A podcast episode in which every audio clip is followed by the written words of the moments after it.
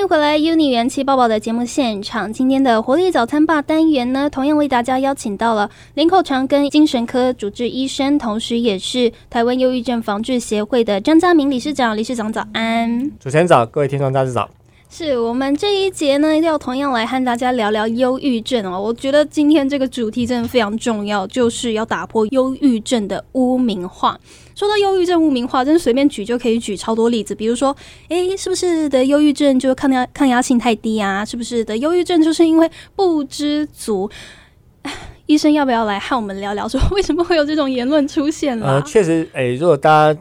诶，有注意到今年刚好有一个很有名的综艺节目主持人，哈，叫吴宗宪，他就谈到说，忧郁症就是不知足。嗯，实际上忧郁症事实上是很多重原因的。那这样子过度简化，甚至贴上一个好像他就不知足的标签，没有人希望得到忧郁症。当然，诶，很多忧郁症事实上他有健全的身体，当然其他东西都很好，可是他就莫名的不快乐，也有可能。当然，也有可能碰到很多人生的一些挫折、压力。当然，他努力做了很多，可是他最后还是垮下来了。无论如何，忧郁症实际上是诶很需要被关心、支持、了解。可是用这样的一个东西，就单纯的太过于简单，甚至负面的标签，这是让我们觉得说呃很不应该的。忧郁症绝对不是一个不知足的表现。忧郁症不是说他自己抗压性太低，很多很有能力的人都可能生前有忧郁。当然，他需要我们大家共同来重视跟关心。但，也有很多人因为这样子排斥去承认忧郁症，因为这样子东西好像觉得他好像太懦弱了。其实忧郁症也不是一个懦弱的表现。我觉得这一节要和大家聊聊污名化的重要性哦，就是因为有时候社会的眼光。不友善，就是造成可能忧郁症患者或者是各种精神疾病的患者不敢去就医的其中一个原因。那当然不敢去就医，后面就会衍生出很多问题嘛。那么在这边就来分享一个微微自己看到我觉得很心碎的一个例子哦，就是林奕涵，过去作家林奕涵，他应该算是同时患有很多疾病了。那忧郁症是其中一个。他在大学的某一个时间，好像那时候遇到期末考还是大考吧。因为疾病的状况实在太严重了，他就跟老师说：“老师，我这个没办法考试，并且拿出了他的那个诊断书。”老师竟然问他说：“你这个是哪里来的？你是装的吧？”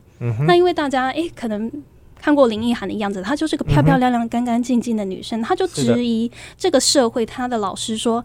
那到底社会上对于忧郁症，又或者是各各种精神疾病的患者，你觉得他们应该要怎么样才算是生病的样子呢？嗯，我们这一个问题就要来和医生聊聊，说到底忧郁症装不装得出来？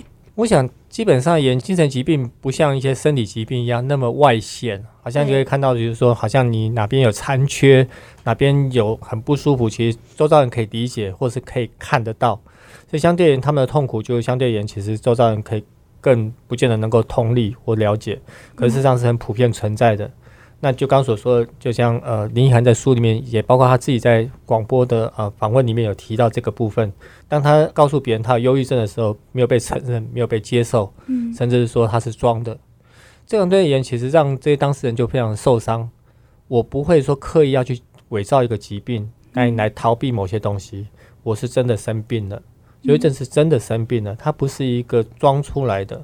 但我们应该了解，其实他可能在某种程度，他大脑生病了，他的情绪生病了，他已经没有办法振作起来，像以前那么有自信，像以前那么能够呃有活力，像以前那样能够做一些事情。就像我们不会跟告诉一个坐在轮椅上面说你站起来好了，他已经腿摔断了，他打个石膏，他没有办法站起来，他需要时间复原。但你不会叫他站起来就好了。但你也不能够叫忧郁症。他说：“你想开一点就好了。”他已经没有办法想开了，他已经都想的都是负面的。这时候在他的脑筋里面都是黑白的。但忧郁症患者自己也知道自己该快乐，可他快乐不起来，所以那个痛苦事实上是必须要被理解，但需要被很多的协助跟支持，而不是直接这样的否定。理解，像是诶，我为身边有一些忧郁症朋友，那当然我没有跟他们很直接的聊过他们的呃情况，但是呢，在言语之中，然后他们自己也会说自己可能是忧郁症患者。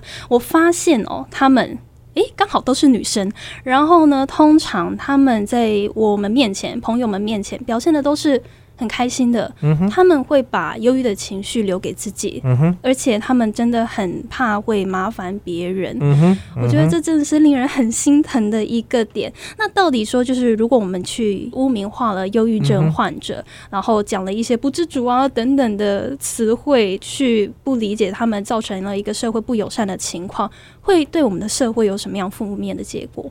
首先，我想，当然大家对这些忧郁症不理解，当事人自己可能也不理解，所以他可能就是他自己不晓自己已经得了忧郁症了。嗯。OK，当然，另外一部分原因，其实当即便当事人理解，他自己知道，可他注意到周遭不友善的对待的气氛或是看法，他也不会去承认跟告诉别人他的忧郁，因为他被贴上标签，他觉得说，诶，大家应该都不愿意接受忧郁症的患者，对，大家都不愿意把他当朋友，大家都觉得他是负担是麻烦，嗯。现在不愿意承认跟表现自己是一个忧郁的样子给别人看，嗯。所以这部分就变成了他自己不愿意承认，当然他也不愿意去接受，或是跟人家去谈他的忧郁，所以这些东西他可能更痛苦、更压抑。当然，他一旦出现问题，可能别人可能不知道。其实没有人需要麻烦别人，所以很多人就是甚至像我们所谓的微笑忧郁一样，嗯，他的外表都看起来都是笑的，他感觉上好像都把开心都带给别人，可他把自己的压抑，其实自己才知道。嗯所以那个痛苦可能是更痛苦，但出现问题，可能别人可能更不理解。诶，看起来都好好的啊，从来没有想过他也会得忧郁症，可是明明他就得了忧郁症。所以其实周遭人应该要更理解自己的情绪，但也注意到自己周遭的人可能是因为情绪而产生问题，他需要协助跟支持。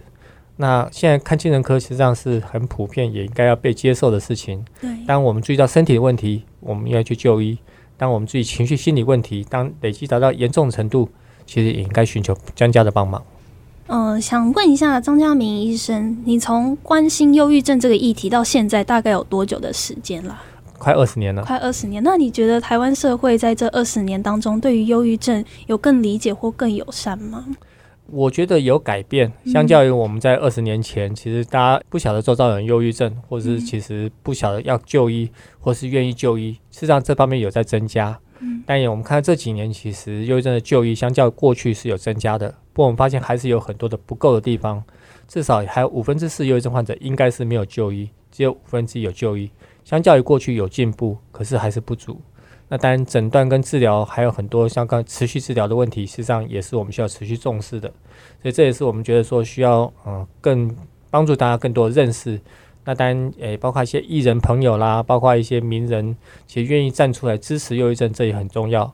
可像呃，类似刚刚所说吴宗宪呐，或一些这种，其实变成污蔑，或是变成把忧郁症贴上一个很简易的标签，过度简易化，我想这个是不该的。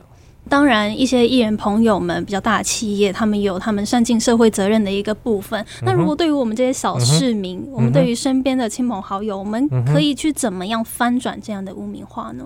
我想多关心一下周遭的人，就是一个很重要的开始的第一步。嗯当然，诶、诶，多注意到他本身的一些呃呃言语细节啦、表情态度啦，哦，当然跟过去有什么不一样啦？